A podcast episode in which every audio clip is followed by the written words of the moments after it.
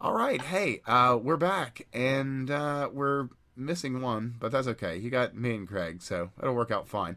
And we were just chatting before this, and I was starting to get heated, and I figured I'd just go ahead and share it with everybody because uh, we were talking about, you know, these people that are having such such a problem with everything. We were just uh, watching before we came on here the video of some uh, white woman in a gorilla mask uh, shouting um, all sorts of things that I'm not going to put on here since I put this up on YouTube at a black guy and throwing eggs at him. And then some skinhead runs up on him and is uh, saying, you know, all kinds of other things that I'm not going to Yeah, say. That it's not just some black guy though. Oh, It's not right. just some black guy. It's Larry fucking Elder, Oh yeah, that's candidate right. for governor. Yeah, that's right. A candidate for governor. Ah, yeah. Isn't that isn't that funny? Yeah, so it's, it's yeah, almost like uh, being a black conservative makes you a target for an extra heap of extra heap of racism in this country. Yeah, it's, it certainly seems like it. But we were just talking Thought about the kind of people uh, like this lady here that's uh, throwing that, and you know I'll have a link to that in the. Uh, It's it's uh, it's kill the guy who here. thinks differently is what it is. It's disgusting.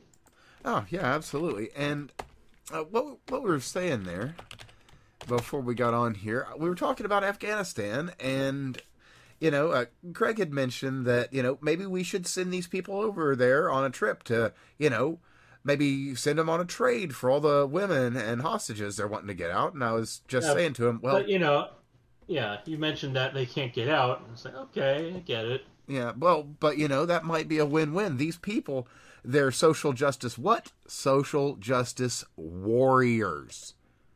Yes. Time to war up, warriors.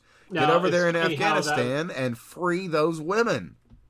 It's funny how the etymology of that evolved. It started off as they were keyboard warriors, then they uh, they added in the social justice bit as a as a um, a common trope, so they became social justice keyboard warriors. But that was a little bit cumbersome, so the keyboard part got dropped off, and they many of them forgot they weren't on the internet, and they came to face to face with reality. But then they started dressing in black and marching in black bloc like a bunch of uh, Marxist communists you know, almost like they had organized somehow behind the scenes, slightly.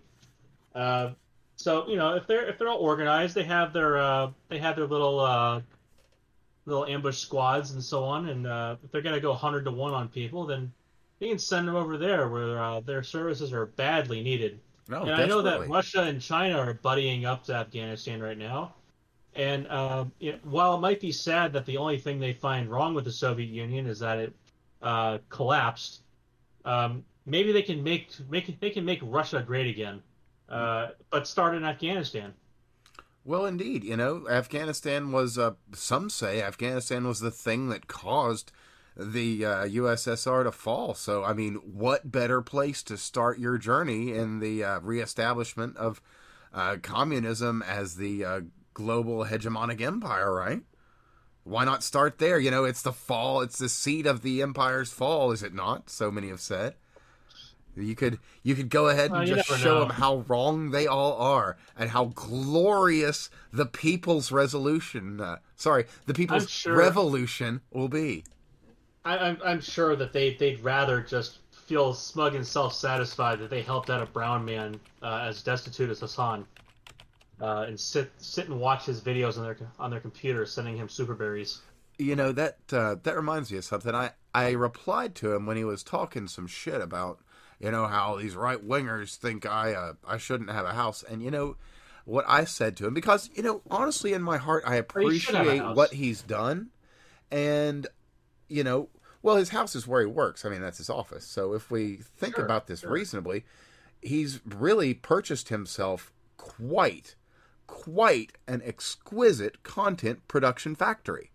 So now, as a content production factory owner, I I just felt it obliged to ask if he would be providing his factory facilities to his comrades. He has unfortunately not replied, but I'm hoping that he will.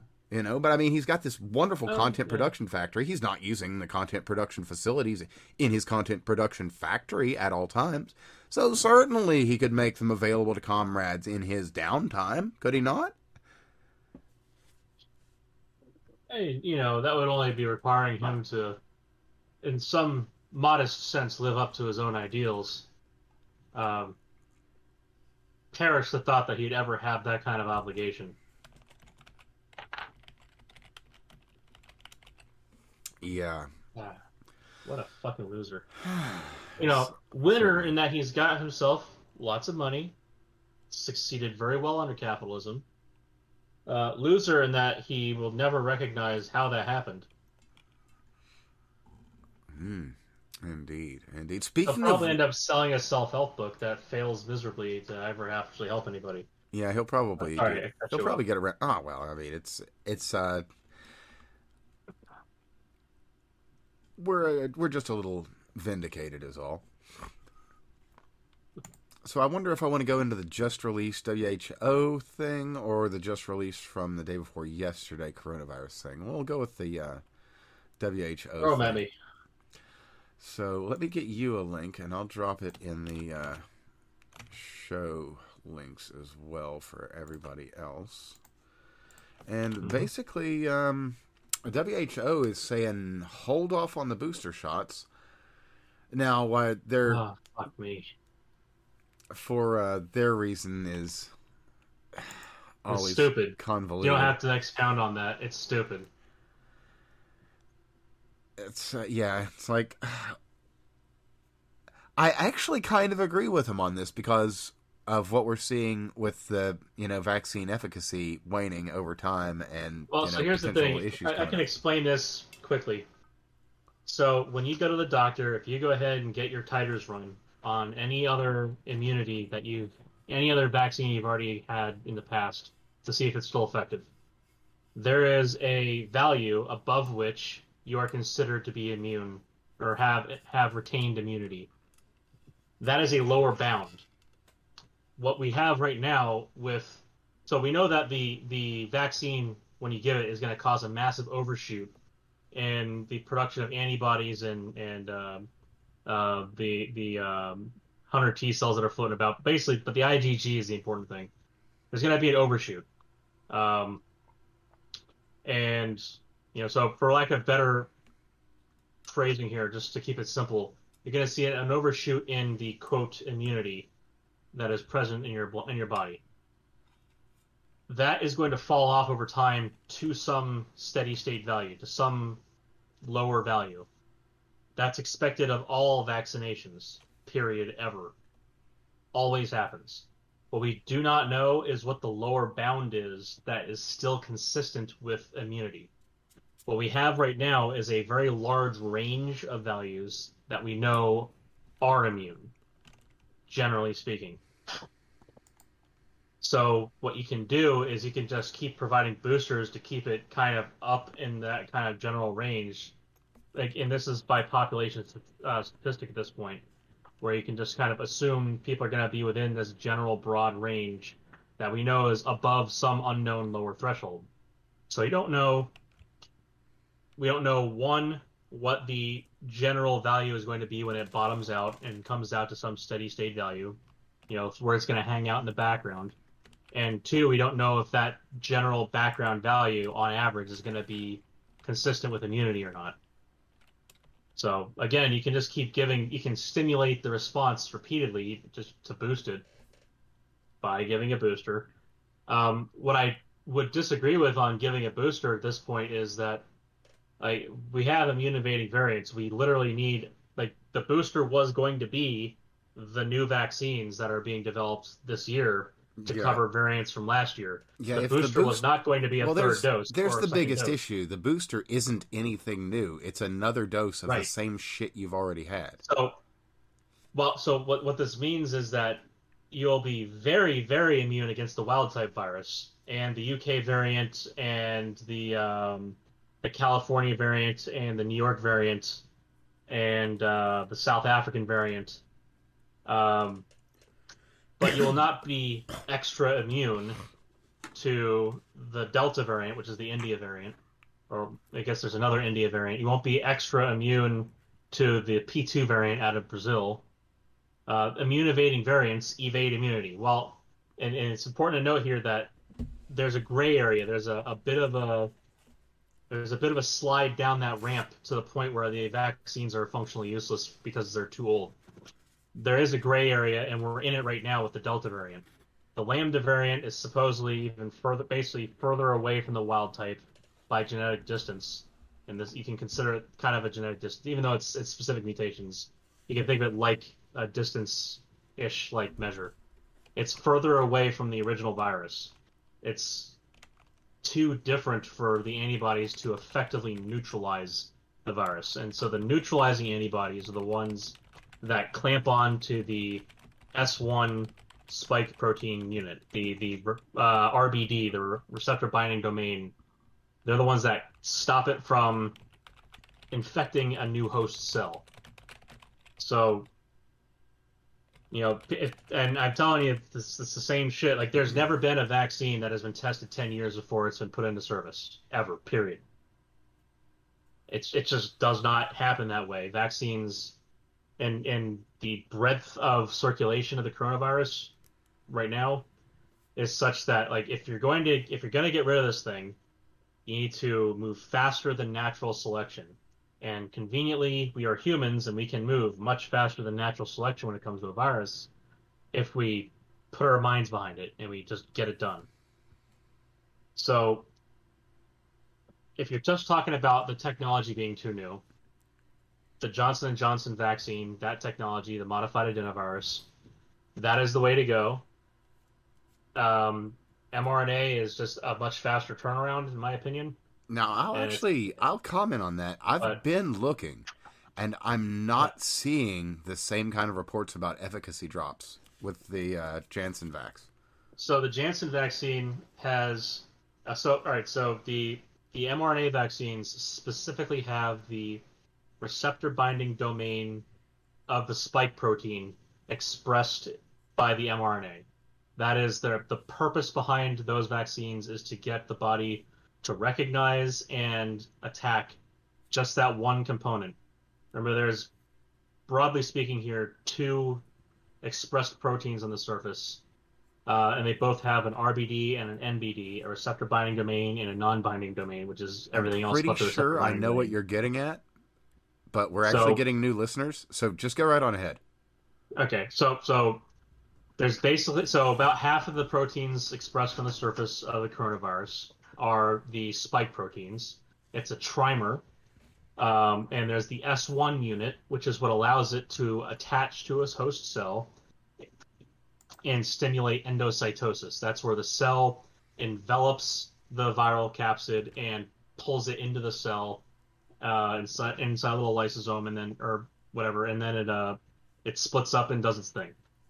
So if it can't attach at the receptor binding domain, the part that actually does the, the binding to the host cell, if it can't attach on that part of the spike protein to a host cell, then it is effectively just like junk hanging out in the blood. It's no longer a threat. But the antibodies, you know, the, the tail end of the antibody sticking out allows the hunter T cells and undifferentiated T cells and the dendritics to come along and, and macrophages to come along and, and scoop it up. So that uh, the rest of the protein is the non-binding domain. Antibodies can still be generated to recognize that and bind to that area, but they do not stop the virus from being able to attach to a host cell and stimulate endocytosis. So while it allows the virus to then be recognized if you attach an antibody to the NBD of the spike protein, it does not stop the infection infectious action. So it becomes a race between uh, bumping into a white blood cell that can eat it and bumping into a host cell that can allow it to propagate again. Um, the, the other uh, roughly the other half of the proteins are not involved in uh, in attacking the host. Um, so that that also has its own RBD and NBD. So you can think of it as kind of like having four targets. It's really more like six or whatever, but four is good enough for mental picture here. Half of those targets are involved with the one protein that matters. That would be the spike proteins. Um, and about half of the antibodies that would target that protein target the end of the protein that allows it to get into a cell. So about one in four antibodies from natural immunity are going to be the kind of antibodies that would stop the virus from being able to get into a cell, whereas the other three out of four would be able to tag the virus so that it can be picked up by a white blood cell. Now that's that's not that's not to say that it's bad that that's the case, and it, it looks like natural immunity, the um, the amount of uh, S1 RBD antibodies that are produced is is somewhat is slightly less, but is comparable to what is induced by mRNA uh, and and the Janssen vax. So, but we are seeing is, much greater efficacy with that over time and with the Delta. So the reason why this is the case, besides the antibody overshoot, um, and it's it's just it's so there's there's confounding factors here as well. You have to keep in mind that people who get vaccinated are also likely to be people who also avoid situations where they can get infected, except for the special people among that group that decide they're going to do everything they can to get infected after they get vaccinated. Idiots. Um, uh, that's a pretty large cross section, bro. Yeah, it is. I mean, at least in this specific instance. But but keep in mind who who are the studies targeting for their their work for you know I'm just saying that there are there are variables that are not being accounted for appropriately in my mind. That's but a fair statement. We'll see it. We'll we'll see we'll see. Hopefully, better data come out over the long term on that. In any event, um, the natural immunity, so so any any immune function, basically, you know, you get your you get B cells that are that produce the antibodies, and every time a dendritic cell or an undifferentiated um, T cell will drag in uh, a fresh corpse to present to the uh, immune system in the lymph node. Um, you get new uh, hunter T cells, and then you get new B cells stimulated um, from that. So every time you get a presentation at the lymph node to a, a B cell, it will double twice. Two of those B cells will stick around as memory cells, and two of them will produce antibodies about 2,000 apiece until they die. Um, so you get about 4,000 antibodies per corpse that the uh, white blood cells drag into the lymph node. So, and, and then you roughly double the, um, you, you double, so for every new corpse dragged in, you get uh, an additional B cell out of it. Or, you know, for every new spike protein dragged in from uh, having uh, the vaccines. So the way, so in that sense, you know, you're going to get this kind of duplication of expressed um, uh, uh, what do we call them? Um, so, so the little bits that so, so, basically the B cells the way they work is they have little bits of uh, of kind of like the the part of the antibody that will actually attach to a, um, to a pathogen. They have something like that sticking out to the side. Uh, the undifferentiated I know what you're B talking cells about, and I can't for the life of me remember what it's called. So there's a little, so there's a little Y shape. There's the bit that has a teeth, and that that part, uh, one half of that is sticking out the side of the B cell. So basically, the B cells, there's a, a wide slew of different combinations of all kinds of stuff sticking off the side of them, and part of the two days that is required for the uh, the T the T cell or dendritic cell to drag a corpse into your lymph system to get the antibodies going uh, is finding the B cells that will recognize the uh, pathogen being presented. Uh, but once that's there, the there's these are basically these are kind of latent or undifferentiated, but it's it's really more latent uh, B cells. And you know B cells can have more than one thing they express on the surface, but once you activate them with the pathogen like that, it's all that one thing when a B, a B cell splits, it replicates the stuff that was on the surface, and that is not a perfect process. So, uh, I've many times in the past when the show describes the human immune system as as kind of retarded when it comes to remembering things like the cold over you know more than two years. It kind of forgets, and one of the ways it kind of forgets is by a, a kind of diffusion action where the, the copying between B cells is not perfect so the antibodies kind of mutate over time, but it's a shotgun approach. It's not targeted towards a specific mutation of the virus. But this, what this means, what should kind of give you a hint at here, is that for natural immunity, where you have what we're calling four different targets on the same virus. You have four different ways that you're going to be still trying to target a mutated virus. You know, if if the part of the virus mutates that is not um, relevant to endocytosis, if any of the other uh, three uh, regions mutate, the mRNA vaccines are still just as effective, but natural immunity might wane a little bit.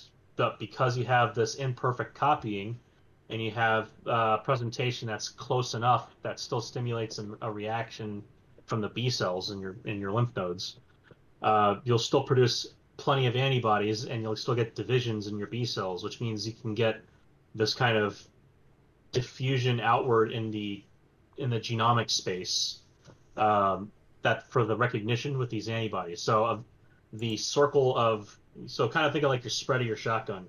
The spread should still include the new variant in that case, uh, as long as you're kind of co-evolving. And the ones that do get recognized, those are the B cells that proliferate because they're the ones that recognize the new pathogen. So it it works like natural selection. Again, you know, your body is selecting for the the uh, disease it has recognized, and then boosting immunity for that. So mm. this is this is one of the, the frustrating things about um, like the common cold and and the flu and so on there's already like so many variants, and the common cold encompasses many families of viruses, one of which is coronavirus. Um, so, corona, human infectious coronaviruses, human coronaviruses, are um, are typically the alpha coronaviruses. Uh, MERS and SARS are both beta coronaviruses, um, and the the SARS two uh, it's not quite clear what it's classified as. It's probably, let's just say this: supposing it wasn't made in a lab, it probably started off as a beta virus, a beta coronavirus. Um, supposing it did come through a lab, it probably started off as a beta coronavirus and then got turned into whatever the fuck it is now. But it, it doesn't look. It's not exactly. Uh, it doesn't exactly look like a beta coronavirus, but it, it's probably a beta coronavirus. Well, I mean, considering what's just recently come out and been confirmed, we can pretty well say that uh, yeah. it shouldn't look like a beta coronavirus anymore. Yeah, We can say that with um, some real, uh, real near certainty. So, um, so yeah, like the the idea here is that the mRNA vaccines are more like a sniper shotgun. Or sorry, sniper, sniper shotgun. You say? really? Yeah. No, I see. I, you know what you can do if you play a fun game like uh, um, like PlanetSide Two. You can do shotgun sniping, which pisses people off a hell of a lot, but it's great fun if you can ever pull it off. Anyway, um, mRNA vaccines are like a surgical precision strike in that they very well train your body to recognize a specific pathogen, the uh, S1 RBD for the coronavirus, and boosting with that produces more antibodies against that specific um, configuration. So the wild type, the original virus, while it does induce additional replication of the B cells, so you get some kind of spread in your shotgun, if you will, on that on that one of four targets um, because it keeps presenting the same pathogen over and over again, the same original spike protein. Uh, your your cone, if you will, you know, the spread is not going to go out very far. It's going to go out a couple mutations, and then that's it. Because then they're those B cells that have too too much of a mutation, they're no longer recognizing the stuff that's in the booster, so they're not going to get proliferated. Uh, this is the same by the way, for the Janssen vaccine too. So, and and say you, you were stupid and you know somehow found a way to uh, continue inoculating yourself with the original virus over and over and over again. It's the same situation there too. So uh, the the advantage of the natural immunity is that there is a broader sweep there. There's four targets to pick from. If you're not gonna if you're not gonna get the S1 RBD, if that mutates out of everyone's purview, then you still got three targets to at least slow it down. So you're going to at least recognize it. You're not going to get cytokine storm necessarily. You know, your your immune function is going to take over, and you're going to be at least able to eat it up, while your body's getting the new spike protein antibodies produced. You know, it's it's still going to be better than, uh, you know, my opinion is you're going to have way more ways to slow it down. It's going to be overall better immunity. Lest we forget that the whole point of taking the vaccine is to not have the original infection in the first place. So it's one of those things that I was I was kind of I've been struggling with how to, you know, reach somebody who is so opposed to a vaccine that they have fallen back to pointing out how much better natural immunity is. It's like that only really affects people who have already had an infection. You're already in that camp where you are stuck with having already had that in your life. At that point, yeah, it's great that you've already got the natural immunity because now you're definitely better protected than say the vaccine because again, four targets instead of one, right? Sure. And, and not only that, got... I mean, your body's been trained against the specific thing as opposed to a chimera or, you know, something constructed. So it's going to, intuitively, it's going to be better suited to the task. So, but again, for those who have not had a COVID infection. Yeah, that, that yeah, the key thing here is you have to have had COVID. So, you know, bear that in mind. Right. So the the point I'm going to make here is pretty straightforward and simple. Just about everything that you might complain about as being a side effect or a complication or a potential problem from the vaccine is much worse with the actual virus. It's just the way it is. Like the myocarditis issue is four to 15 times more common with getting the actual virus. Uh, just off of, off the top of my head, I, I, thought it was worse than that, but but let's take the easiest, take take the most charitable read of that as you can. Say that there's only a a four x difference or a four x ratio. That still means that you are four times more likely, four times as likely to get myocarditis if you get the virus versus the vaccine. The vaccine is still better. Uh, it's it well, also again, too, this this presumes that you're going to get the. This presumes that you are going to either get vaccinated or get the virus. You know, and then then you know we have the variants, which of course are the other issue, but still well, the, above the, and beyond that, if you have some immunity going in, this is kind of where that gray area comes in for the the immune evasion issue. If you have at least some immunity going in from a vaccine versus having no vaccine and no natural immunity from a previous infection if you have at least some immunity from the vaccine going in, you are far less likely to get many of the major complications that come about from getting this uh, getting this disease. Like the the myocarditis issue down, uh, deaths, hospitalizations way down. Um, but again, the further away we go, you know, the next variant, you know, say say lambda isn't the end of this, and uh, we have some. I think there was some new Indian variant that was coming out. Oh, of course, you know, there is. I remember they had fucking Delta Plus, which is just you know okay. So the, the Delta first class is going to be a, a, excellent virus, I'm sure. Oh, better than uh, like, Delta Business Class.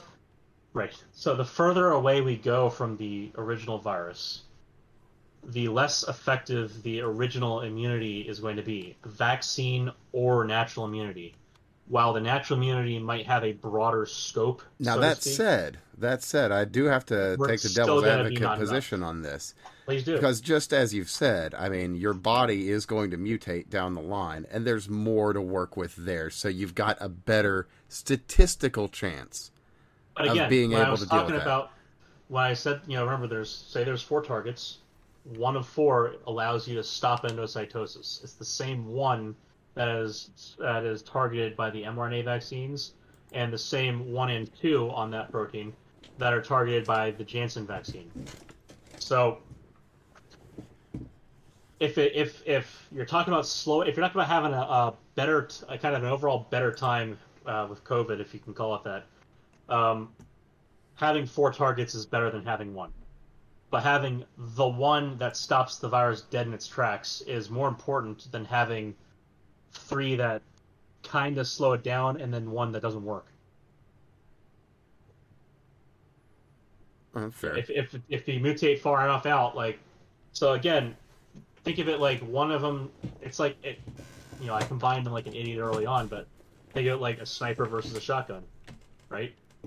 Um, one tar- we have one target that's def you know you can shoot the guy in the heart from a, a distance definitely gonna get him and then say you add a shotgun to your arsenal and then say you ran out of sniper bullets because the s1 and rbd mutated then at least you got the shotgun to slow the fucker down right? So the, each has its own strength and and and weakness. Um, the biggest strength of the vaccines is that you don't have to get the actual virus. Kind of a big one in my book. Now that said, I I am keeping on top of the Valneva and will be keeping on top of that, and I'll keep you and anybody else informed Okay. because that one looks well. It's a real vaccine, like an actual real. Maybe Well, it's so this, maybe it's thing, that. There's here's none the of that. It's gotta- an actual. I gotta push back on this here a little bit.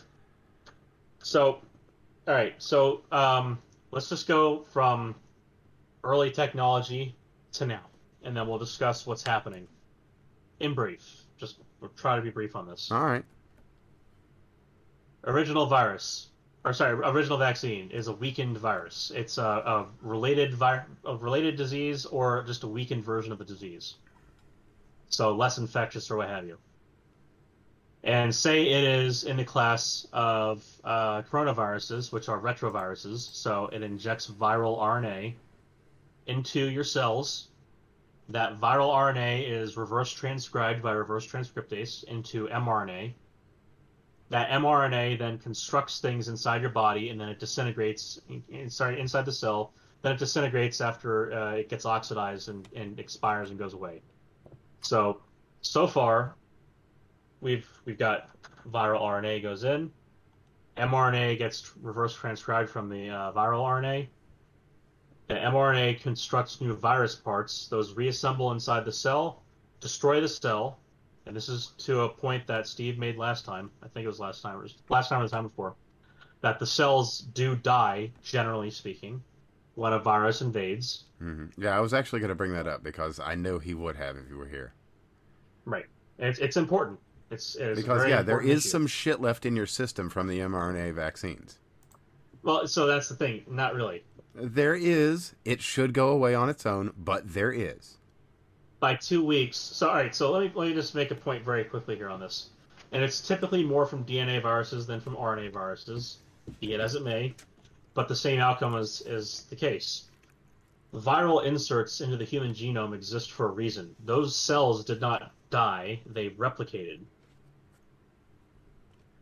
That has to be the case, otherwise, that would not exist inside our genome. We would not have any viral inserts if the virus was not capable of providing that DNA, and then our bodies didn't replicate them. Okay, I actually have to stop you for just a quick second and ask if you've seen the most recent Kurzgesagt video on the recently discovered superviruses. Oh yeah, the uh, the viruses. Yeah. Oh, that's so freaking cool. And it They've been around. totally relates to exactly what we're talking about now Right. and deserves its own topic. So I'm going to remind myself, but I'm going to put the link to that video in the description so that if anybody's seeing Very this, good. Check it out. It's really cool and it ties in a lot with exactly what we're talking about now. So And human viruses have been around. They've been around. We've well, we've been Probably around forever. We've known about them. As far as we have know. known about them. Maybe. We've known about them for about twenty years. Um, like known about them in in in a way that we've like characterized. They are there and are a thing, basically. They're It's about all we could say. and they're viruses. Yeah, so that, but these are like viruses that are between the virus scale and the bacteria scale. Many of them are the size of bacteria, like small, smallish, but still bacteria size. And they contain Uh, DNA bacteria. of many and varied things and leave DNA of many and varied things. Well, so this is what I was talking about before. Like, not all viral, ins- not all viral attacks of a host cell result in apoptosis. If that was the case, then we would never have a viral insert in the DNA that is propagated along in the species. The fact remains that there are viral inserts. So, the apoptosis issue, while it is a concern, it is important. Um, there's a couple couple factors to this here. One, the part of the, the genetic material that would become an insert is the stuff that is required to be reverse transcribed in order to form the mRNA. mRNA does not become an insert. That's just not a direction that things go in the human um, the human genetic mechanisms. Like it's just, to my knowledge, that's not a way things go. mRNA uh, goes to the ribosome, creates um, protein. That's that's it. it, and then it goes away. It gets oxidized and it gets destroyed.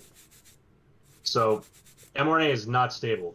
Um, in fact, one of the, the really difficult things is that you know uh, uh, only a couple, like what two thirds of the mRNA that gets injected is actually what able to make it into a cell. They had to wrap it up into a lipid so the body would endocytose it uh, more rapidly and more readily, um, as opposed to say the adenovirus vector for uh, the Janssen vax, which uses the same mechanisms that the coronavirus would, essentially. Uh, different receptor, fine, but it does. It so anyway. So the original vaccines, live viruses, they do everything the mRNA vaccine does, but in addition to that, there's steps before the mRNA that that happen. They have to attack the host cell. They have to inject their own viral RNA that has to be reverse transcribed in, into the mRNA, which creates the proteins that assemble the new virus. And then the a viral RNA is also replicated because that that um, that uh, complement image of the uh, RNA is capable of uh, going through and becoming basically DNA, getting replicated, and then the uh, viral RNA can be assembled into the capsid. Anyway, the whole virus genome is replicated in that case. The entire genome of the virus. And whole new viruses are made. The next generation was dead viruses. The downside of a dead virus is that it cannot replicate and it cannot produce more pathogen to stimulate a strong, robust response. What that means is that in order to get the same response, you have to inject much more dead virus than if you're trying to use the weakened virus.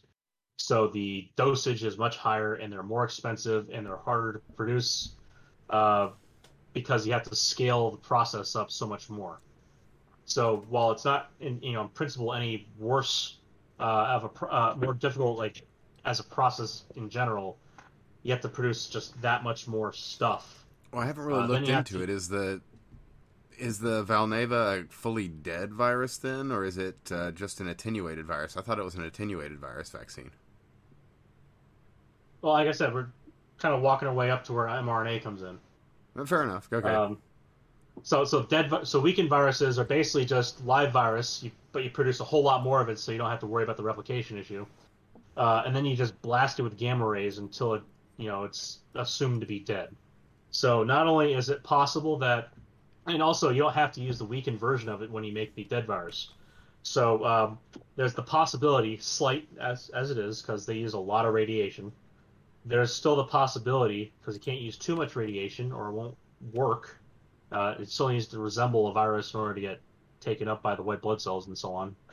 Um, there's the possibility of getting the actual disease that you're trying to avoid in the first place by getting a dead virus vaccine. Again, very slim. We're talking like one person out of an entire vaccination campaign that this is going to happen to. yeah, like you're you're you're looking at numbers lower than Less than one person. than uh, the amount of people that are. Okay, actually, that's a terrible example. Okay, you're looking at lesser numbers than uh, the eight women that uh, had problems because they were on a specific birth control that has a Yes. terrible side effect with Janssen vaccine. Right. So it's statistically it's less than one person, but it's probably going to be like at most one person per vaccination campaign with a weakened virus, or sorry, with a dead virus. The next tech, next step in technology was to uh, have a weaker virus express via recombinant DNA, um, or recombinant RNA in this case, the components of the virus that you want to uh, um, target, but with again this weaker virus that's not so deadly, um, expressing that. And so this is the technology behind the Janssen vax. This has actually been around since like the 80s. Um, so it's A well, good it's, way to quote, to understand new. this for uh, basically a layman would be uh, it makes the adenovirus uh, kind of uh, like It a a chameleon little like it. in its way, so that it it's it uh, it is shaped and uh, imagine um like imagine whatever like, you're trying to make. Make imagine like a wolf in sheep's clothing. Imagine a wolf in sheep's clothing, but like you know, it shows up. It's except it's like a dude that shows up with like a cotton ball, like uh um, like glue stick glued to one cheek. You know, and says, "Hey, I'm the coronavirus." Bah. So you know, the body recognizes it and neutralizes it, and so on. There isn't a significant amount of replication that's allowed to occur because it's a recognized virus that the body can tolerate. So again, most important thing for that is no cytokine storm potential for the most people. So uh, still, it's a live virus. So uh, people like say cancer patients, um, immunocompromised people, uh, it's still lethal to them. But it's still uh, it's again old technology, and again I, I need to stress this point. No, it doesn't matter if it's been 10 years since the vaccine was introduced by now. When the vaccine was introduced, there was not 10 years. It was not known that there was going to be 10 years of testing. There was not a 10 year backlog of res- of of present like phase 3 trials, etc. for vaccine like it's it's just not done that way. Vaccines are have a, a time limit before natural selection makes them obsolete. The technology certainly has a long time, a long amount of uh, time, and, and certain, certainly plenty of trials behind it. But this is also true of the mRNA vaccines. So anyway, we get to uh, around 2000. Uh, well, so say 1990 was it 97, 98 uh, when coronavirus uh, research starts up in earnest. Uh, conveniently before the first SARS outbreak, which you might notice. Anyway, the coronaviruses were starting to be heavily studied by th- by that point, because you know it seems like uh, a convenient target to pick out of the common cold suite. It's uh, not as common of the common cold family of viruses when it comes to actually getting a common cold. So uh, it turns turns out it's these are some of the uh, uh, more moderate to severe colds that you get um, typically for the coronavirus. But it's it's also something you know human coronaviruses are, are plentiful enough, but they're not like everywhere because they typically get outcompeted. Uh, and you have on average about uh, one to two years that your body remembers it before the kind of diffusion with the B cells idea we talked about earlier um, moves too far away from the original that you got infected with, and then like a you know the Alzheimer's patient, Alzheimer's patient with a bowl of uh, uh, candy corn, you walk up and try another one, and eh, it still tastes like crap. You know, there's your there's your next uh, common cold. So um, at the around around the turn of the millennium, uh, mRNA vaccines were starting to get their kind of infancy uh, off the ground. Um, late 2000s was when they were starting to be looked into as a cancer remedy.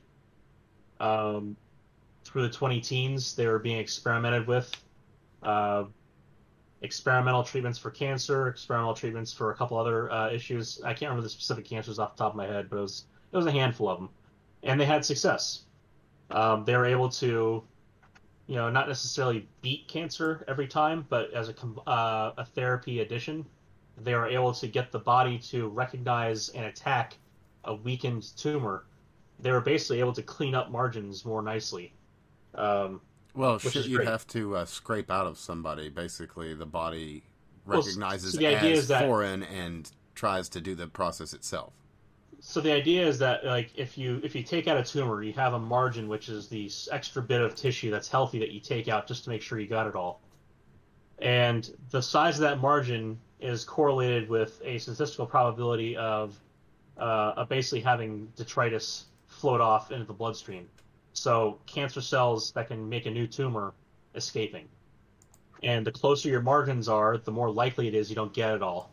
And uh, the way these mRNA vaccines come in as a combination therapy is using chemo, laser, or, or surgery, however you wish to, to get rid of the tumors, the uh, mRNA can uh, can help get rid of the the uh, lone cells metastasizing. Uh, so that's huge. Um, it just turns out that the technology is is simpler to introduce for a pathogen the body is supposed to recognize as bad. It turns out that it's really hard to figure out what makes a cancer cell different from a regular cell on the outside. So you have to plug in whatever that difference is for the mRNA to do its job normally if you're doing it as a cancer treatment. But if but since that's hard, viruses are very easy, and this was one of those conveniences that came out uh, came about um, just again coincidence here that coronavirus research had matured to the place that it had uh, by last year, and that mRNA research had matured to the point that it had. Uh, because viruses are easier, because they are that much different from the rest of your cells, um, you don't have to do as much work. You just have to know what you need the mRNA to look like. What, you know, what what is the genes you need to code in. So this is where things become drastically different from a weakened virus, a live virus, or a uh, um, a recombinant virus mRNA vaccines do not require the genome of the entire virus to ever be involved. Period. No entire viral genomes are involved with the mRNA vaccines. Period.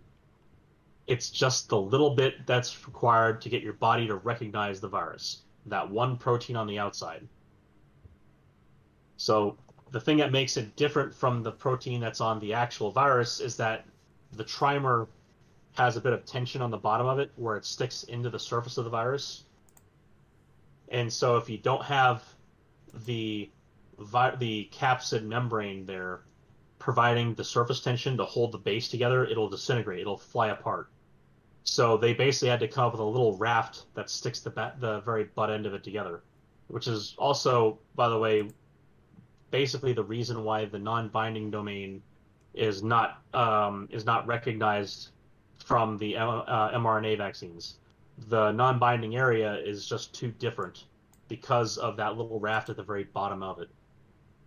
So this should tell you how you know things don't need to be a whole lot different to to uh, screw up the antibodies that would come along and recognize that that specific part of the uh, protein. So the main advantage of the mRNA is that the mRNA will go in, and every time the mRNA contacts the ribosome, it'll make a new, you know, the, the S1 RBD protein for recognition outside the cell. Uh, and then um, there's a chance that the uh, mRNA can hang out long enough to hit another ribosome and then get uh, then produce another spike protein again before it gets oxidized and deformed. Basically, the ends of the mRNA are very, very, very vulnerable to um, to attack uh, just by oxidation. And if it ever gets misconfigured, if it ever like has one reach, so you know how DNA there's um, the complement on either side. They, they, they stick together like uh, like uneven teeth, right? Yeah. So there's always the chance that the mRNA can fold back on itself and contact and get stuck. And that there there are mechanisms, there are enzymes that will undo that for mRNA. But if they don't arrive within a certain amount of time, mRNA that's kind of misshapen like that can be also be recognized and sent into a vacuole to be lysed. You know, it'll it'll end up in a lysosome at some point, um, either after it's been oxidized to the point where it's no longer able to attach to a ribosome uh, with a start codon, or um, uh, or when it gets misfolded like that and turns into basically a, a, a little rat's nest tangle. So uh, the mRNA doesn't last very long. Um, if you're just outside of a cell, uh, if you just had it in a vial, if you put it out on the table um, in, in at room temperature, it's only good for a few hours. Other, you know, after that, it's it's too much of it's damaged uh, just by thermal excitation. And, and this is inside the lipid encapsulation that is injected.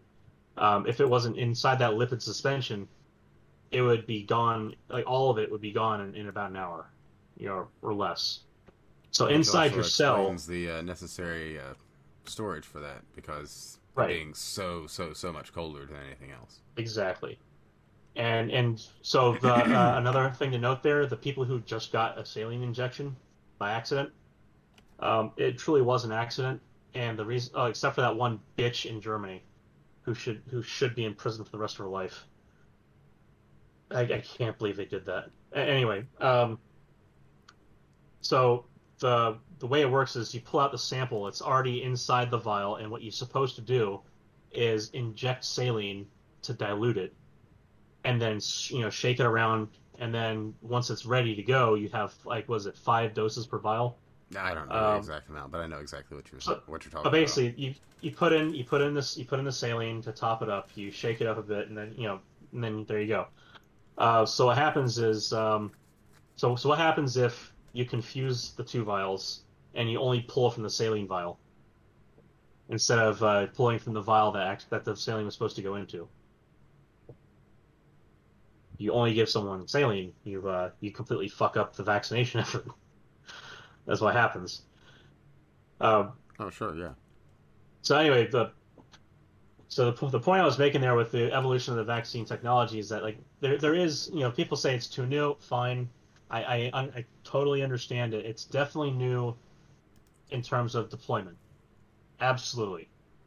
And I The mean, there are some arguments regarding the creepiness factor, which Sure, there is a it- high it- creepiness factor. But again, if you get if you give someone an attenuated virus or you give someone a recombinant virus, you are literally injecting viral DNA into their cells, which literally becomes mRNA, and not just mRNA, mRNA for the entire viral genome, not just the part that matters.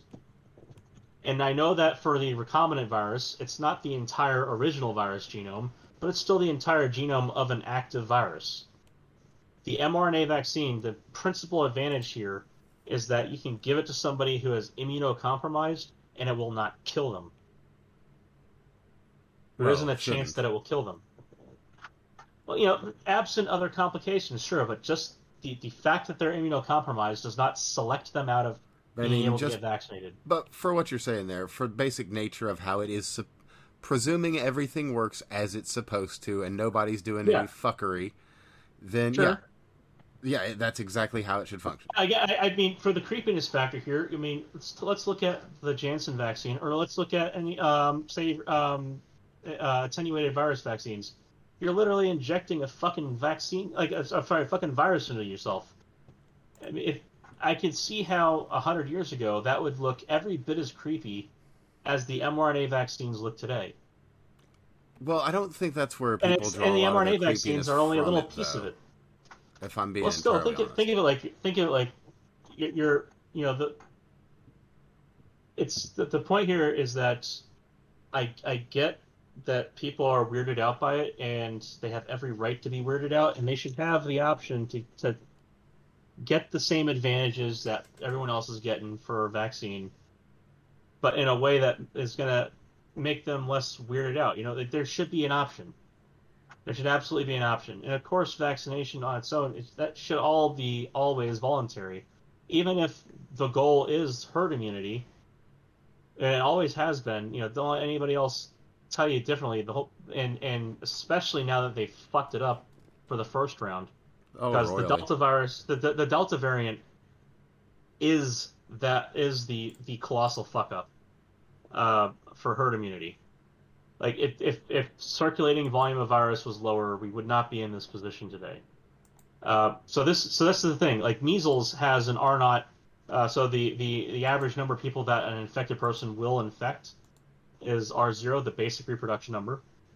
The uh, R zero for coronavirus, when it was first spreading around the world, was estimated between uh, was it uh, uh, like like five and, and eight Yeah, I had heard and six. then after we after we did all the mitigation measures, it was down between two and four.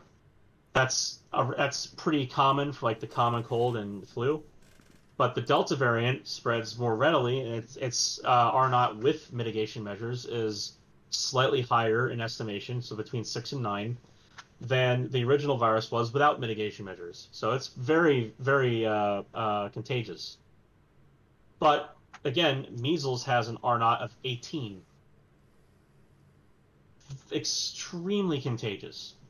The reason why measles does not mutate the way that coronavirus is, uh, the COVID, whatever, SARS 2 is mutating right now, is because the circulating volume, the, the, the total number of viruses out there, is so low that it doesn't have a chance for natural selection to work.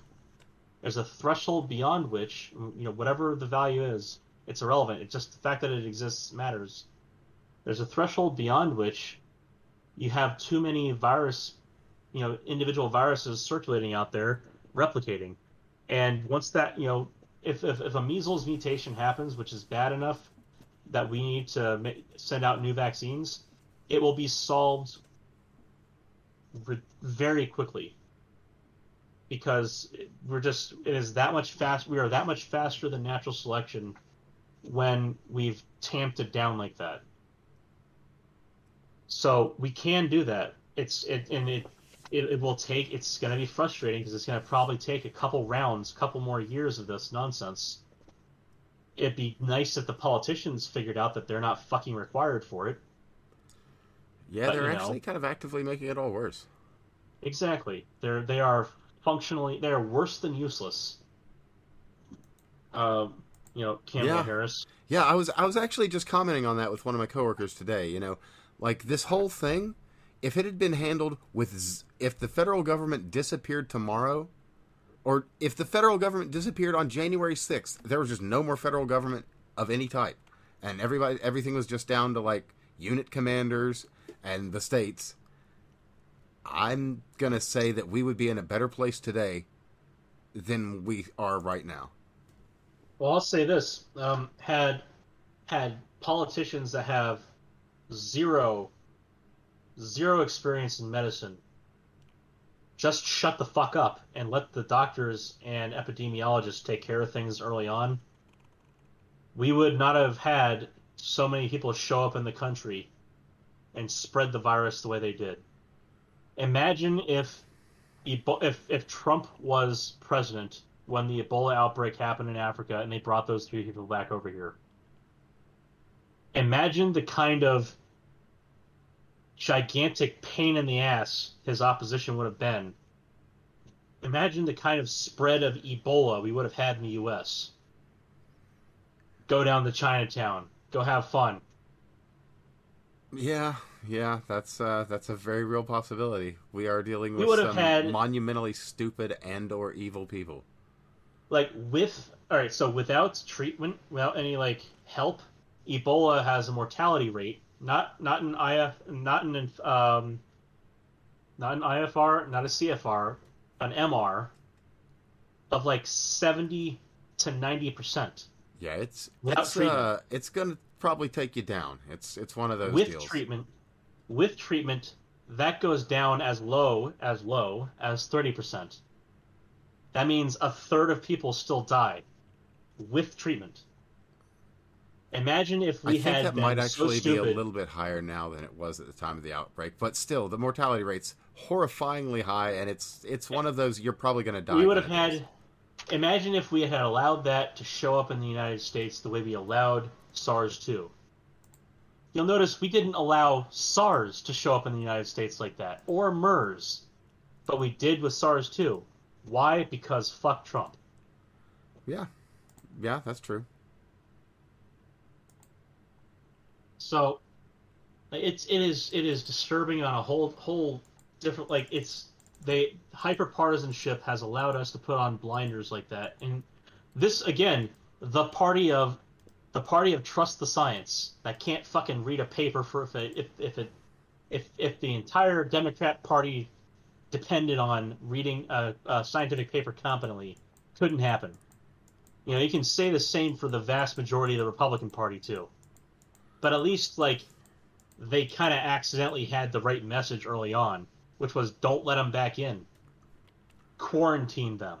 Yeah, yeah. You know, think just some. Like You would think the most basic things wouldn't be so incredibly And the previous admin fought. so It's- fucked up the FDA and the CDC.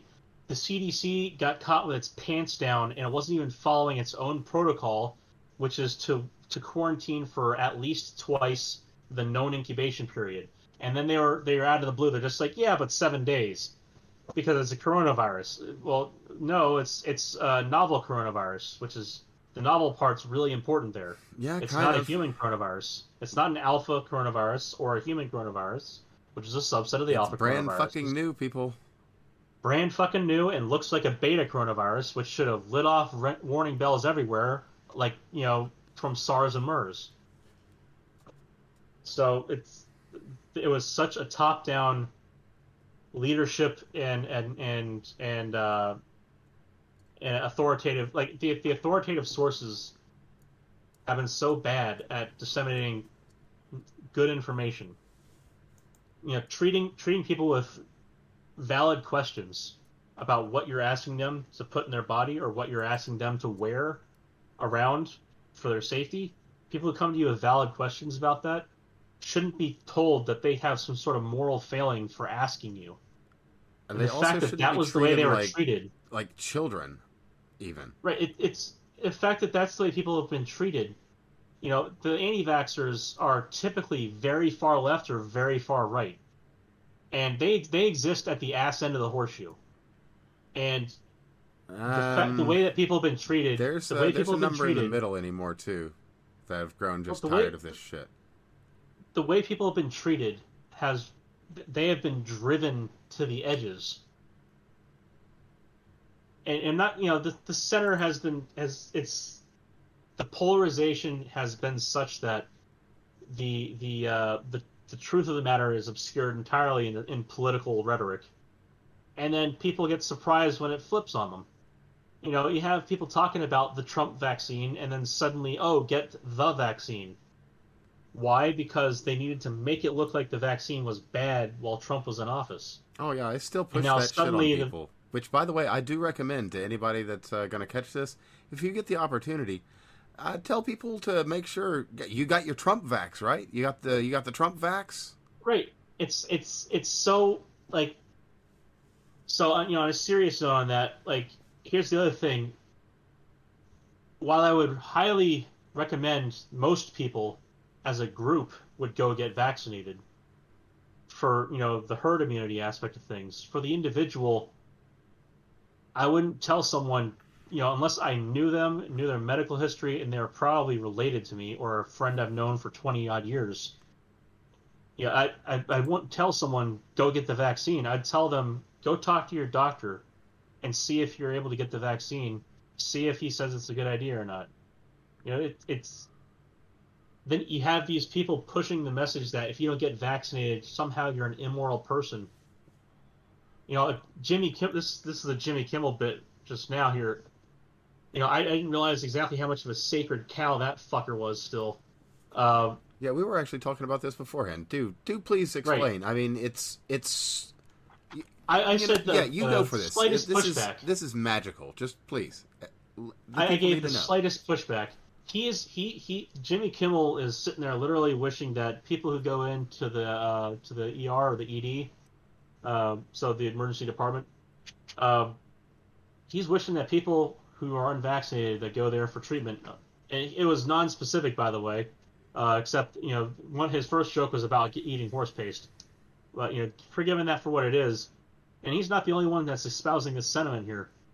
He's basically saying he doesn't want unvaccinated people treated at hospitals. He thinks that you shouldn't be allowed to get that uh, that privilege that your tax dollars go to every fucking year. You know, it's let alone the fact that it's by a Hippocratic oath and by law you're not allowed to discriminate on a medical history basis like that unless it has something to do with triage. In which case, it probably would bump you further up the list if you're unvaccinated there are people out there who literally cannot be vaccinated, and this is, and, and I talked to some of them on Twitter.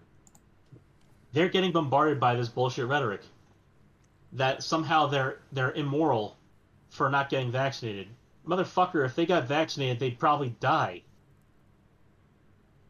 Like it's they're getting wished death upon either way. Get vaccinated, or you should go, or you shouldn't be allowed to get treatment. Yeah, it's legitimately yeah, pretty that's- disgusting the way some of these people are being treated. That, That's cake that have no and hand in this. Yeah, and it's and, and I, I get that a lot of times people are just talking about people who choose not to get vaccinated, and you know, like yeah, fine, whatever, be a prick on your own time and so on, but like you're not specifying any of that, and just you know, I I put out a message. My message was Jimmy Kimmel should hope that he never gets the worst of the treatment he wishes upon others. Shame on him.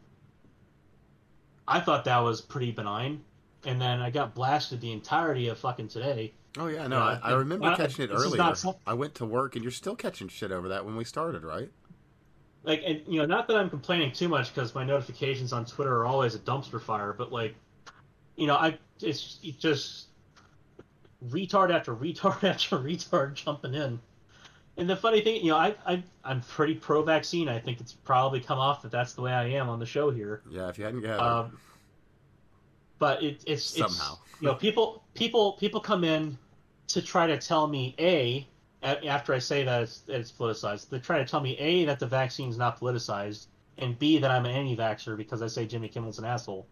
Um, where would they get the assumption to cross that gap there if it was not politicized? You know, and then also I get told about the GOP, I get told about Trump, uh, you know, I get told about fucking horse paste. Like, just I said that you know unvaccinated people should should be treated uh, the way that they're supposed to be treated at a hospital, which is humanely and according to triage.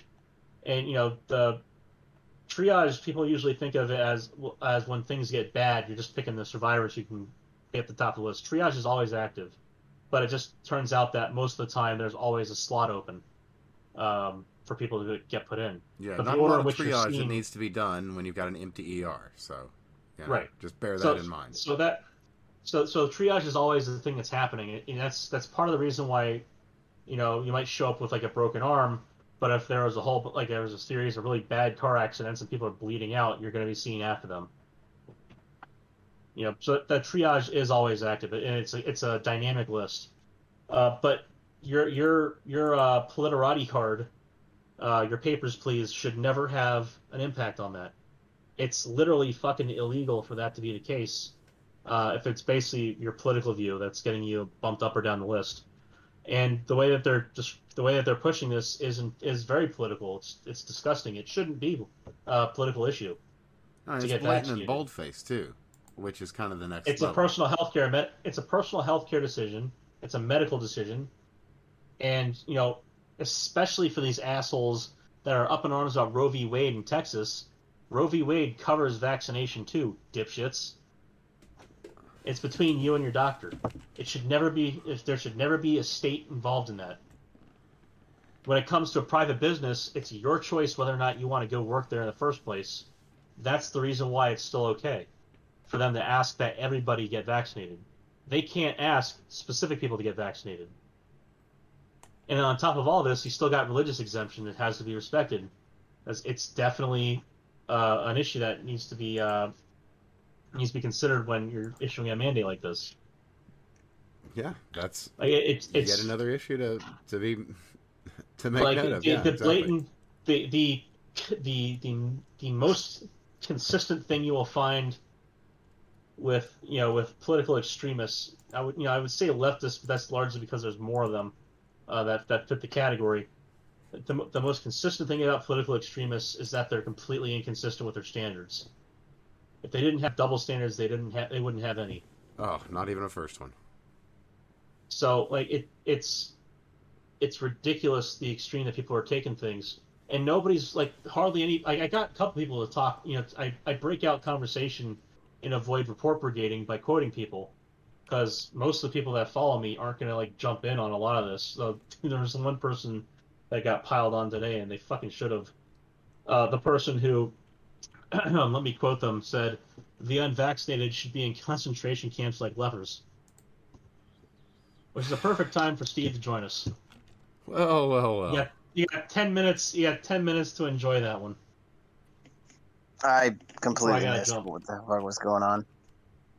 I, I uh, I went ahead and gave a, a, a milk toast criticism of, of uh, Jimmy Kimmel, uh, the giant cunt, earlier today, and uh, one of those threads more or less ended with uh, this this phrase here: "The unvaccinated should be in concentration camps like lepers." Hmm. You know, the, the the the you know why this shit is happening again? Like we look back and, and we, we talk about you know Nazi Germany. The the reason this shit is happening is because we spent a shitload of time telling people this simplistic narrative that the Nazis were just bad people, rather than they were normal people who did bad things. And this is why they did those things, and this is how we got to this, you know, the, the death camps, and that's that's the more important lesson. And the reality is that if you actually start going along with with how we're we're talking in society, what we're we're doing. This is this is how we got to, you know, uh, Yeah. t- gassing people Well, in chambers and stuff like that. Like somebody- this is like, I not was a very tell someone far earlier. trip away from the road. It started with a public health crisis and social undesirables, and we should isolate them from the rest of society and the whole bit. And and ignoring that part of history, ignoring the the the, the build up to the the the catastrophic events is uh, is precisely why this will continue to happen again because we didn't learn from our mistakes the first time. Yeah, there's somebody Yeah. that said something about uh, being doomed to commit your mistakes if you forget them. But you know, And, who, who, and, I mean, I was who am I even someone even asked earlier, like, how are they dehumanizing people with their with the way they're talking? It's like, do you do you not see your own fucking words? Well, it, Like, and that's that's the thing is, is the left is so key to sit there and talk about how many you know how they they want to protect everything and. Uh, you know, we've always sat there and kind of mocked the left from the perspective that they come out and they say, "Oh, we believe in in uh, it was it diversity," and then it's you know everything except diversity of thought. In this case, they you know they are literally intent on calling everyone a goddamn Nazi for years and years and years, and yet they're the ones grabbing the bull by the horns and saying, "Hey, let's go start putting people in camps." Right? Like it, th- this is a process. It is Well, a like, even fucking- even that a guy who was in a the goddamn same camp. process that Nazi Germany went through. Even a guy who was in a fucking camp, George Takei, person who was actually literally in a Japanese internment camp, talking about putting people in camps. Like, Yep, and that's and that is all like holy fucking shit. that is all because we decided to it, we do the same thing with civil war we do the same thing with all of these like atrocities we just and this was one of the things that we've talked about historically on the show this was what psychology went to go investigate how is it that you get your your friggin mom and pop and child sitting around the dinner table sitting there and being okay with gassing people in camps it was a compelling question back in the 40s Well, look and at the 50s. pictures. Look at the pictures Well, I of mean- the Nazis at no Nazis at Dachau, at Auschwitz, etc. Look at the pictures of these people. The officers, they're out having picnics. They have running, playing children. They they look fairly normal, and Yep. right behind them is a death camp. right People are being And- murdered and- right behind them, and they all have like it's just a normal day. Right. And and this is this is the thing is we turned around and we decided that these people are evil, which th- there are some people that are evil. The problem is that it's not that most people are evil, it's that most people are riddled with fear and easily controlled by those who want to abuse our emotions against us. And and this is what the psychological findings were is that we can influence people and make them do terrible things and even we can even make them okay with doing terrible things if we control the situation in the right manner and and by the way biological threats is one of the principal ways the nazis managed to convince the germans to round everybody up and throw them in a fucking camp this is literally what they did Yeah. Well, here, here. uh, So, example from this dumbass who I believe has me blocked. So, I'm, I guess just because I have the tab open, then I can still see it. Blah blah blah. There are people doing everything in their power to protect themselves, their families, and public from COVID. When they die, suffer for carelessness of others. It's offending. Who gives a shit? Uh, no one thinks hospitals prioritized, but expressing that frustration is not dehumanizing. It's human. And then, uh, oh god damn it, it, it was. Uh, hold on a second. Let me just see if I can. Nope, I'm not gonna be able to do that. I will have to open this in an incognito window. Ah, blah, too blah, late. Oh god damn it. I can't open it. They got Anyway, so you done pissed them off. yeah, oh darn, I'm missing out on so much. Oh no. So, but you know, the point here, as I was saying, is it's it's it is very human to do evil, horrible things. It, you can't, you know, you can't excuse the fact that dehumanizing people is human and then go, yeah, therefore it's acceptable. It's like Yep. You're Well, it, it's it goes more than that. You can't come in and, and come in with a narrative that people are inherently good or evil. People are neither good nor evil. Most of us, you know, if you go through the D&D chaotic, chaotic to, to uh, lawful and, and good to evil, most of us hang out around true neutral. And the reality is that we can be influenced one way or the other. That doesn't mean there, that there are some there are a select few people in history that are that true hor- like chaotic evil or just plain evil there are Yes. select few people in history that are like that that once they fully understand the horror of what's going on will then choose to continue with passion instead of Right. with fear right. And that's and and that's there's a handful of those people and they they end up controlling whole fucking armies for whatever reason I mean, the the upside is I I have seen a, a, what seems to be a change in the zeitgeist. There seems to be a whole lot of people standing up against the vaccine mandates. There seems to be a whole lot of people sitting there and starting to speak out against this shit. That's not to say everyone everywhere all the time, but the reality is that there are, you know, you you look at like Florida and, and Texas, and they are actually on a legislative effort blocking these efforts, right? Now that that means that this will not, you know, we will not go quietly into the night uh, and and march down this path wholesale.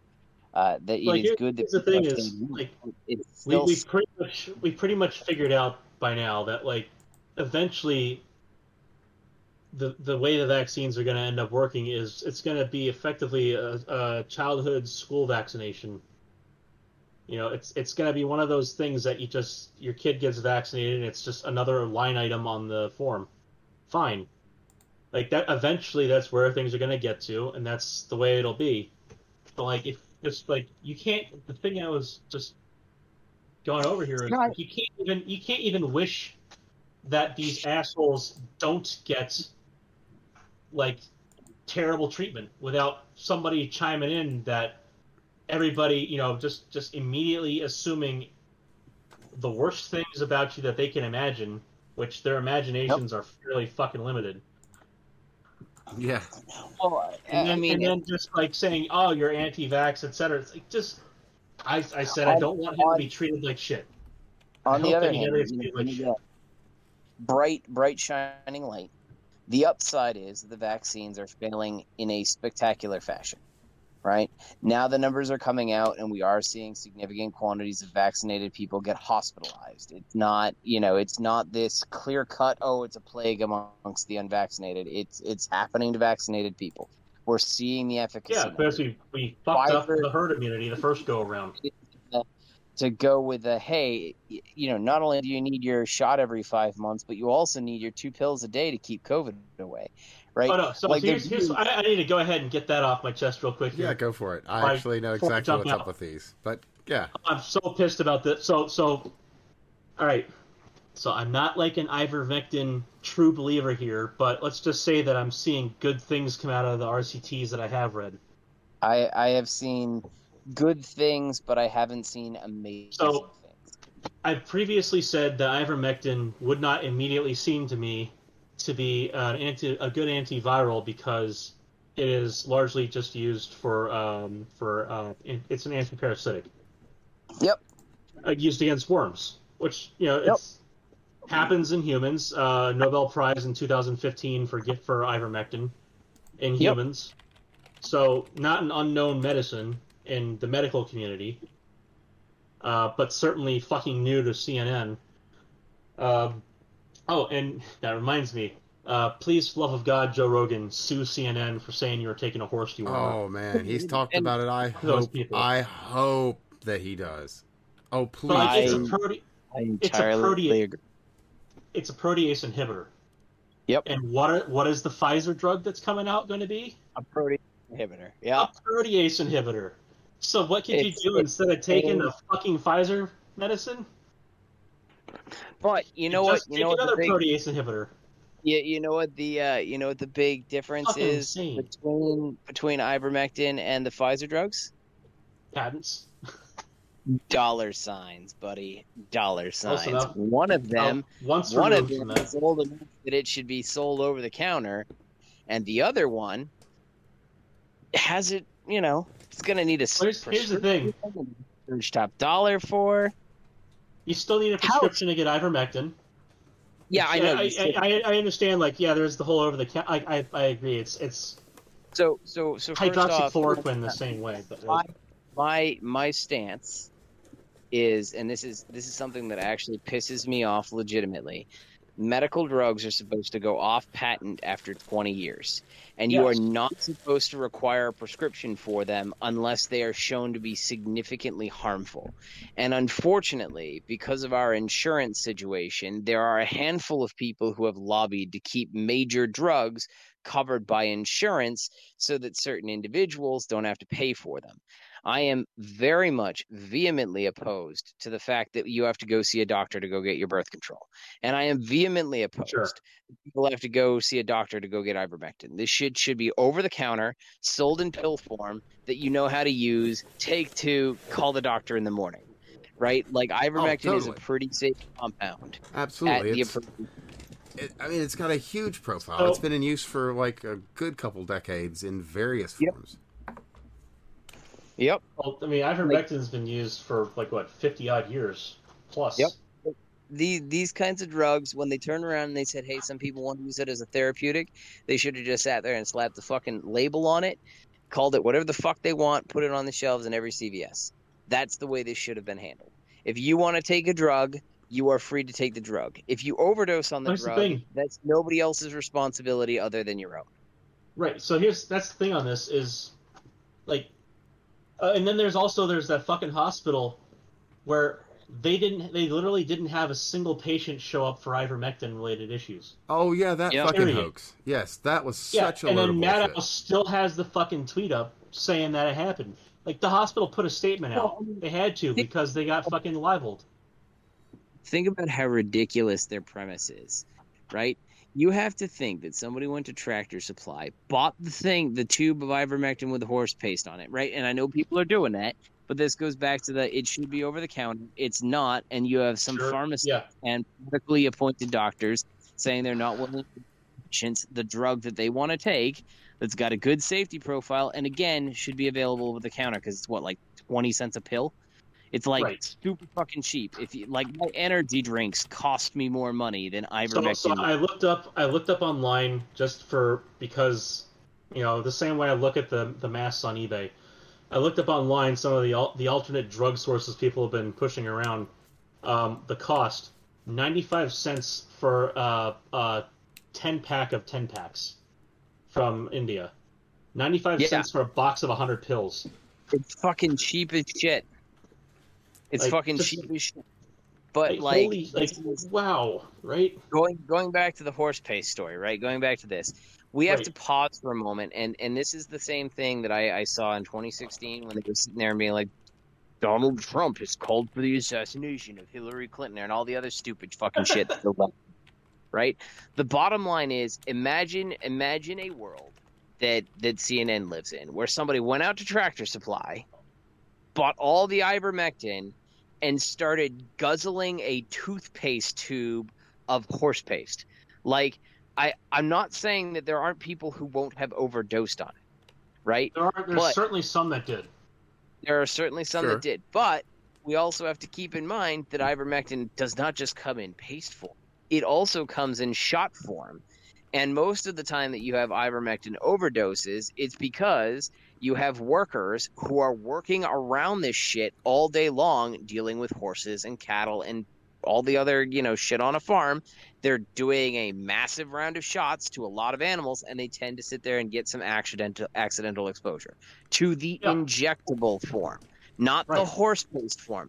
And Keep in again, mind, these the are these are air form- injectors. We we Right. have to assume that these people are literally taking a tube of toothpaste ointment with a giant horse on the box and guzzling it. I'm not saying So, people, so to, to bring that full circle here, but that's extremely stupid. So here, here's the part that brings that full circle and makes it even funnier, uh, just you know, in the absurd sense. So Joe Rogan's talking about suing CNN. What the, what CNN is ignoring in their story, even though they've had to say it basically to cover the facts in such a way that they, uh, you know, especially now that Joe Rogan's back on air after what a few days of downtime. Um, Yeah. Oh yeah, healthy as Rogan- a horse. Rogan- Healthy as a horse. he got better. So everybody who's Yep. reading the CNN story Yep. and pulling their hair out about Joe Rogan eating horse paste sees Joe Rogan better on air, They are seething. and they've got to be wondering. They've got to be wondering, Well, this is what if I can go get that horse paste and get better? this is this If is anybody's spreading out the idea that you should go get horse paste from the tractor store, it's among it's CNN among the liberal retards who went out to the gun stores in force last summer and figured out that they can't point the gun directly at the salesman. Yep. Like it's the Well, same yeah. yuppie retards that are going to go out there and get the horse paste at this point. It's it's the same shit as the hydroxychloroquine stuff, where Yeah, you know I know I again I'm gonna sit here and I'm gonna I'm gonna offer my opinion. I've read the studies on hydroxychloroquine. I have read the studies on ivermectin. Uh, I've heard fluvoxamine is something that I should look into. I have not convinced by any of these studies.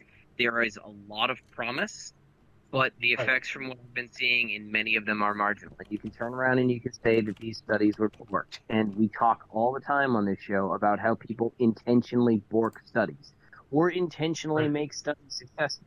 So you have to be very careful. And I, I you know, we, we talked about the uh, the hydroxychloroquine, the positive hydroxychloroquine RCT, but you know, the, the the statement that I made was it's a very small number of cases, right? And I I, I hold Yeah, all of fair that, all of those caveats true, but Now, you reminded me time- that there's some there's several studies that should have been ending at the end of last month. So It's got- hopefully we'll have gotta more publications. Uh, on hydroxychloroquine like drug drug trials. Um, combination hydroxychloroquine, azithromycin, um, Oh yeah, and zinc. Oh, the uh, Yeah. Zelenko protocol, That should have. or not yeah, that one, but but so- so- something similar. So uh, those Oh, studies, um, there were interesting. se- there were several of them. One of them used uh, different uh, macrolide than uh, azithromycin as uh, as a second option. But there's there are several studies that should have ended last month. I think Yep. that they should be published by the end of the year. I'm not sure. They should I'm- definitely be I'm larger studies. so. I'm assuming so, but I, I will say that I know a lot of people who are subscribed who are prescribed hydroxychloroquine and Yeah. they got better. And it's not Yeah. like it's not like and again, I haven't seen Yeah, the I've, studies. I've I got haven't some seen. anecdotal evidence of that myself. Uh, not personally, Right. but from please- somebody I know that was consistently on it and was surrounded by sick people. Got sick for a little while and then was better. And, Yeah. and that's that's that's what I have heard consistently. As much as as much as I'm sitting here saying that I've heard, you know, I'm skeptical of the ivermectin studies. I'm skeptical of hydroxychloroquine. I am not a true believer. I also have a ton of anecdotal evidence where basically they prescribe this shit and people get better in two days. Right? They come from, hey, I'm really really sick to, yeah, I can go back to work today. Yeah. In two days. And and two or three and days. keep in mind, like we're passing around that we have shared anecdotes here, uh, but the the full the full knowledge assumption on our end, just for the listeners, is that anecdotal evidence is bunk. Uh, it's worthless. That's true. Yeah. And Yes, this is why we talk about the RCTs and so on, when we, we you know we go on and on about still needing studies, even though we have all this evidence and, around us. and we Still quibble, not we quibble over what the studies actually tested and all the other shit that we fight over on the study Right. show. Right. The bottom line is that when CNN sits there and publicizes publicizes and hypes the ivermectin stuff like they did when MSNBC does this, and it falls flat, and you get somebody like Joe Rogan coming out. A, they have just basically outed themselves as false information sources, which is you know Yeah. good long term, but if you actually were really concerned, if you had a legitimate concern associated with ivermectin, the whole entire horse paste hospital thing, followed by Joe Rogan and calling him, you know, saying he's on horse dewormer when he, he has more people listening to him than CNN has viewers. He was prescribed medication by a doctor, and and Right. CNN he was taking horse dewormer. that shit that shit will sit that is going to ring true like that's going to force people into cognitive dissonance because joe One rogan can only hope. Well, more Joe than what they're in currently. conservative commentator he's pretty close to progressive Yeah. So all Yeah. of these people, all of these people are going to have to deal with CNN and, and Oh, MSNBC. Spotify's got to be upset with him today too. What's that? But Spotify's got to be upset with him today too, oh yeah. Pushing out that he might sue CNN like that.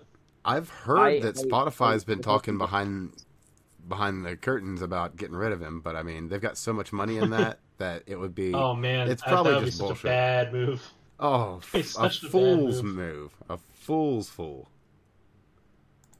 I mean, there's always going to be grumbles, right? But a- again, you know, we we talk, we've talked, we talked about when I hopped on here, we talked about camps and how there's some scary fucking shit going down, right? But again, I am very hopeful because in order for that shit to escalate, you need the rank and file citizenry to get behind it. And so far, whether it's Yeah. camps or uh, the, the this bullshit with ivermectin and hydroxy, like the fact that ivermectin is sold out at Tractor Supply is a big indicator Yeah, that should tell you much- something. how much of a failure their communication strategy is right now. I mean, let's And also again- consider that, like, again, we also have, you know, we talk about the mainstreaming of, of bad ideas, for lack of better uh, phrasing. I mean, we still have, like, so to the to the limit that rel- that uh, celebrities are relevant, you still have, pe- like, like I said, without a hint of fucking self awareness, people like George Takei recommending concentration camps. Yeah, Like, it's it's like quite it's, literally. obs- it's obscene and and like well, it's obscene on a it's not number of levels direction. because if I'm not mistaken, wasn't he in one of the internment camps as a child? He yeah, was yeah he, he was he was like I and thought this so. was pointed out to him ad nauseum. Um, Good but God, not, you know, as what a- What an astounding piece of work. you know, and then Yeah, the person well, I talking mean- about the concentration camps today, of course, today being the second day of Rosh Hashanah, uh, Jewish New Year. You know, so happy New Year, guys. Uh, shalom. Good enough. Okay.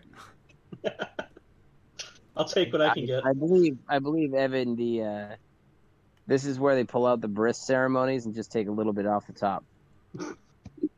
I'm only offering you're my uh, my goodwill Honorary here. Jew now. Every year, every year, No, it's okay. every He, year he it's takes get a little bit smaller. it's it's okay, Steve. He takes a different kind of scalp. Hmm. Mm, I, I Uh, almost had something. I wanted to throw a howl in there, but I just it's like I couldn't figure out a way to make it work. So you know, it is what it is. Well, you know, How Hebrew Hammer. There you go. Yeah, I see, uh, missed opportunities. uh, you know, a few weeks ago we were talking about how Australia is celebrating Jewish Santa Claus with their camps, and uh, you know, now we're into Yeah, Jewish. then uh, yesterday or today you were telling me about my grandfather and a smokestack. That's right. That's right. Oh, the difference. Yeah, a I day was I was gonna point out how that doesn't really fucking work because in order for me to be here, he would have had to not go up the smokestack. But Well, you know, be I that as it mean, may. either either I way, could have said the grandfather that never was. That would have made a little more sense. make like a chimney. Uh, but yeah, I, I am I am very very hopeful because I am seeing a lot of a I'm starting to see a change in in my feed, and it shows that people are are deprogramming a little bit. Um, Yeah, a number I- of you people know, are noticing. yeah, I, I mean Craig Craig I think is the only one who brings the glorious artards into my feed, uh, who are sitting there and saying through the shit. But, Like there are people that were were sitting there, you know, a month ago and saying, "All of you assholes, uh, you know, why aren't you getting the shot?" Uh, and it's now, hey, you know, what what is it? What is it? What's the reason that you don't aren't getting the shot? It's it's Yeah. like more of a questioning attitude. I've seen that move. And I've seen a lot of the, you know, these people deserve to be locked up. You know, they're spreading COVID as the plague is going away and even even CNN is starting to report, yeah, you know, they're the the people who got the vaccines are in fact going into the hospitals. They're getting hospitalized at the same rate or larger as the unvaccinated are, and and Well, you- that's you see, you, you hope that like at some point here, the most important thing that they need to do is start coming at this with some with genuine compassion, and that they shut up and just listen to the people that they're so ready to morally castigate well, and I, I think.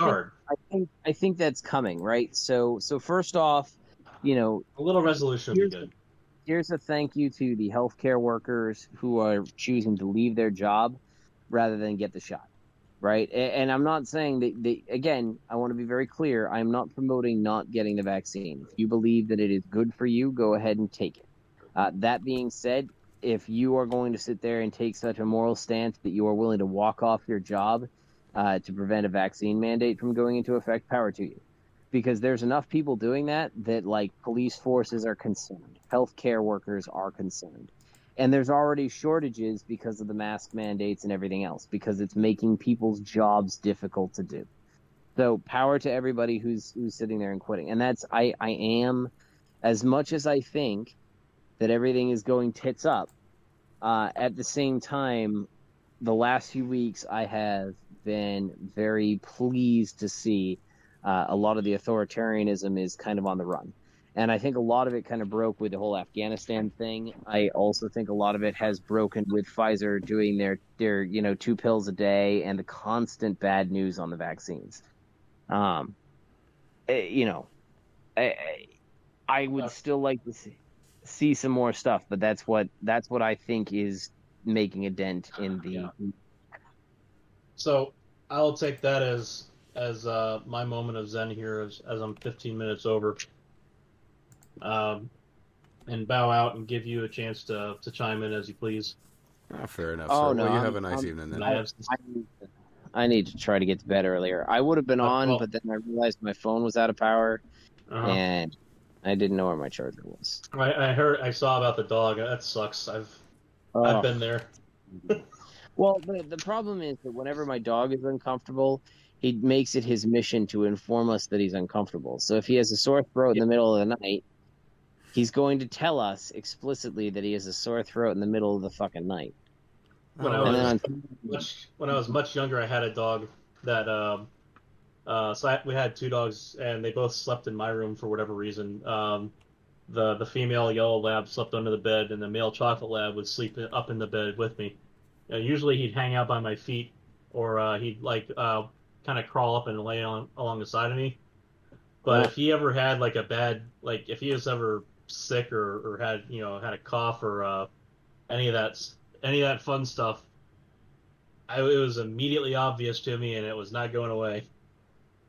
Well, So- so so luckily, Yeah. luckily, and- maybe this is due to the vaccines, or maybe that that he has because my my dog is fully immunized. hmm Um, uh, or maybe it's just a mild case. It only seems to happen when he gets excited. So if my wife starts Yeah. pissing me off, I start playing with the dog because then he gets panting and excited and he's coughing. Um, and and then my That's wife will tell me to will, I'll get him all excited again. Well, you know, she shouldn't tell me what to do. And she should have learned after 15, 16 years of marriage not to tell me what the fuck to do because I'm going to literally do what the opposite of what she says, especially if it doesn't harm me in any way. And in the case of the dog, all he's going to do is cough for a little bit, then he's going to calm down and relax and go play with you with his ball. It's really not that severe for him. Um, he seemed a little bit lethargic today. You know, he's uh, I'm I'm upstairs in my bedroom now. Uh, that was when I Mhm. finally charger, and so he's up here with me, and that's kind of early for him to come up. And my wife's not up here, so that's like doubly special for him to come up. So he's clearly probably not feeling that great today, but it's not terrible. But last night it was a you know, all of a sudden it's 3 a.m. and he starts whining, and you're like, okay, I know what Mhm. you're whining about, and there's nothing I can fucking do about it. So you're just gonna have to suffer like the rest of the humans and dogs in the world that get the sniffles. He just doesn't, you know, he doesn't have any frame of reference of pain or misery because we keep him in a pretty, pretty good health. And He's a he's a dog in an American home. Yeah, that's he's, that. he's a well taken care of pooch. He has a well taken care of pooch. It's kind of like you know, all of these liberals and their first world problems. Hmm. You don't say. No, no real perspective on the world outside. All right. Well, All right. Funny good enough. talk, gentlemen. Indeed. It indeed. was a good talk. I am so sorry. I uh, wish I had charge, but it was crazy today. So Ah, no Mhm. worries, man. It happens. It, it is. I, I I will. I will. Hopefully. Uh, so I think this weekend I got fishing, and then next week will be crazy.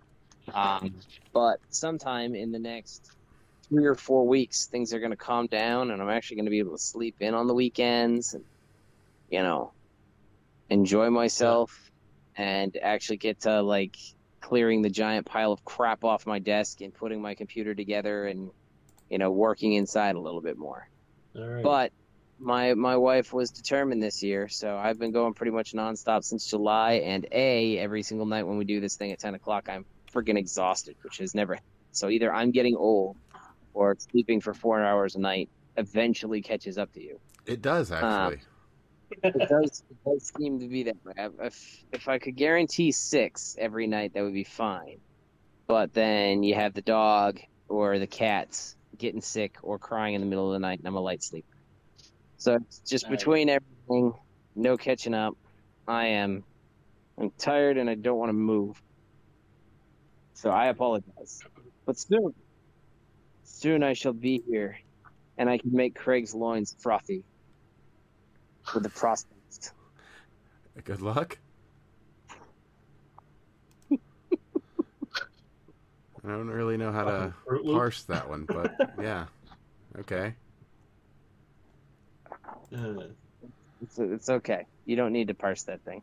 Okay, good, good. I'll uh we I'll can, we can all it pretend it never happened. Well, you know, Craig, at some point you should send me your address, and I'll send you uh, a Great American Challenge. Uh, for real though, you do need to send us some of that honey. Uh, I do. I do. We actually need to process. A, we're gonna have to pretty pretty soon start packing in the hives this year, and then gathering that, and then we should really process last year's batch, and Okay. you know, jar the stuff from the year before. So, like two years behind. Jeez, No dude. big Yeah, no No big. big. Well, you know, I work full time. Nick works full time. Both of us are in master's classes. Uh, and then you know, you got all the other stuff that we try to get done. It's crazy. Trying to live a full adult life.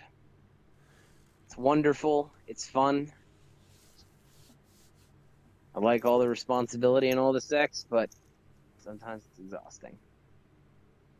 Yeah, well, uh, guess that's life. Sometimes. Yeah. Well, anyway, Yeah. I guess I'll let you guys go because you both got to get out of here and get some sleep, and I've got to edit Yes, this, and I've got one or two topics. I guess I'm going to just cover real quick as I let you dudes get out of here. Okay. All right. So take it easy. Have a good night. That's Craig. Find him at CraigBob99 almost everywhere. And that was Steve, Ratman720. Uh, almost everywhere, but maybe not as worthwhile to try and get a hold of. Ever. Right.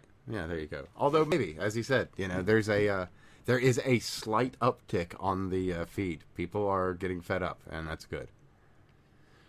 Yeah. You know, I'm.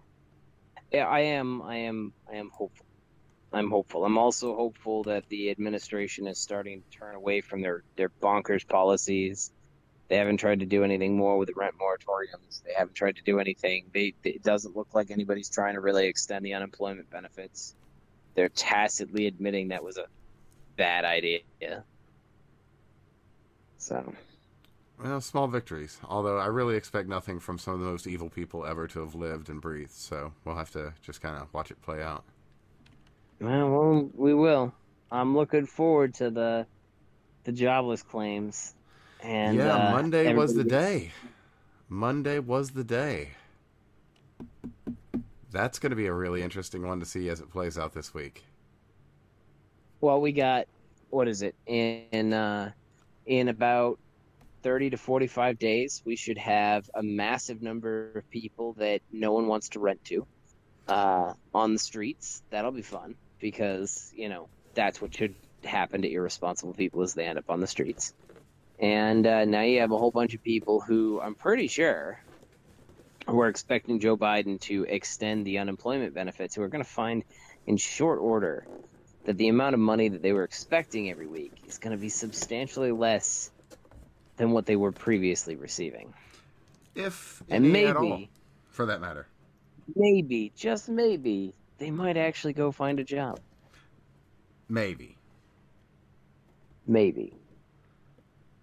I mean, I'm I'm all I'm all in favor if if these folks are in a position where having having left work and had the time to like kind of get out of the rat race, have had the moment to sit there and set themselves up for a simpler life where they can kind of check into their family and their friends. I think that would be a great thing for society as a whole. Uh, that being said, I am sure there's a lot of people who use the money to go sit there and pump up stocks and uh, do all kinds of risky behavior and will have nothing to show for the last year. Yeah, yeah, that's a that's a real possibility, and I kind of expect there's a lot of people that have been uh, playing uh, playing cricket when they should have been playing uh, ant, as it were. Well, that's Yep. an old one, isn't it? It is. But yeah, that's a that's a good one. Aesop level right there. Ugh, Mhm. Those deep cuts. As you do, as you do. All right, well, I'll let you get out of here, sir. I'm going to go over like one or two quick news topics and You have fun. I'll do my best. So yeah, look him up, Ratman720. Worth your while or not, you gauge. It might not be. So make of that what you will. So let me get up a couple more of the stories here, and I'll uh, wrap things up for the night. Have a good night, Evan. And you too, sir. Be well, Craig. Be well, Steve's. But specifically, Steve, be well. I wouldn't. Whatever, you know what I'm saying. Hey, if there are more of me, the only thing that can happen is the world becomes a better place. Uh, at Oh. least we'd have more Oh, competent engineers. I I am I am very excited to announce. Oh, I'm not actually doing anything, but in my area. I was so I was talking about being one of the unvaccinated and trying to get a religious exemption, and maybe I should start my own cult. So all I've been right. looking. I mentioned that I've been looking for uh, for properties to, to rent out and, and move move into uh, some additional income streams. One of the properties that popped up in a search is a church, You don't and I was just like, I was just like, this this may have to be a thing. I, Are, I are might you have to make saying blank that it's a sign as if from heaven? It, it is a sign as if from heaven, and I will decorate it with statues of myself and pictures of myself. You are asking to get struck by lightning, brother.